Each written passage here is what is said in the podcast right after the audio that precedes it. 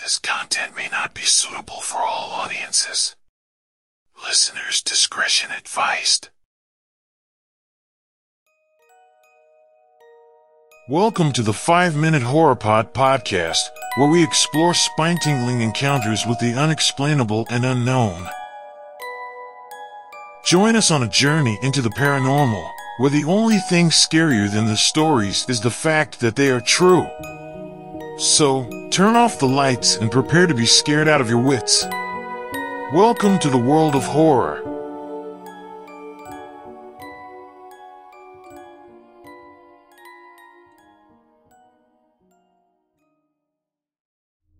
As a substitute teacher, I had seen it all. But on that Halloween day, something felt off at the high school just outside of Austin, Texas. The school was eerily quiet, with no decorations or costumes around the hallways.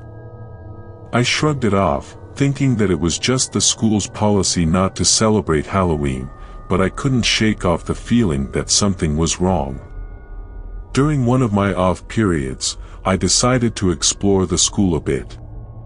As I was walking down the hallways, I saw a figure at the end of the hall. It was a man, dressed in a black jacket and khakis, with gray hair, and he seemed to be in a hurry. I tried to catch up to him, but he disappeared around a corner. I went back to my classroom, and as I was grading papers, I heard a faint knocking at the door. When I opened the door, there was no one there. I shrugged it off, thinking that it was just some kids playing a prank, but then I heard the knocking again. This time, it was louder, and it was coming from the classroom next door. I cautiously approached the door and listened carefully. I could hear someone whispering my name, but the voice was unfamiliar. I opened the door slowly, and that's when I saw him. The man from earlier was standing in front of me, his face twisted in a grotesque grin. Trick or treat, he said, pulling out a knife from his pocket. I tried to run, but he was too fast. He tackled me to the ground, and I could feel the cold metal of the knife against my neck. I closed my eyes, waiting for the worst to happen, but then I heard a loud bang. When I opened my eyes, the man was lying motionless on the ground, and there was a figure standing over him. It was Maria, the teacher I was subbing for, and she was holding a gun. He's been stalking me for weeks, she said, tears streaming down her face. I didn't know what else to do. I was still in shock, unable to comprehend what had just happened. Maria called the police, and they arrived soon after. The man was identified as a former teacher at the school who had been fired for inappropriate conduct with a student. He had been stalking Maria, and she had finally taken matters into her own hands. The incident shook me to my core, and I never went back to that school again.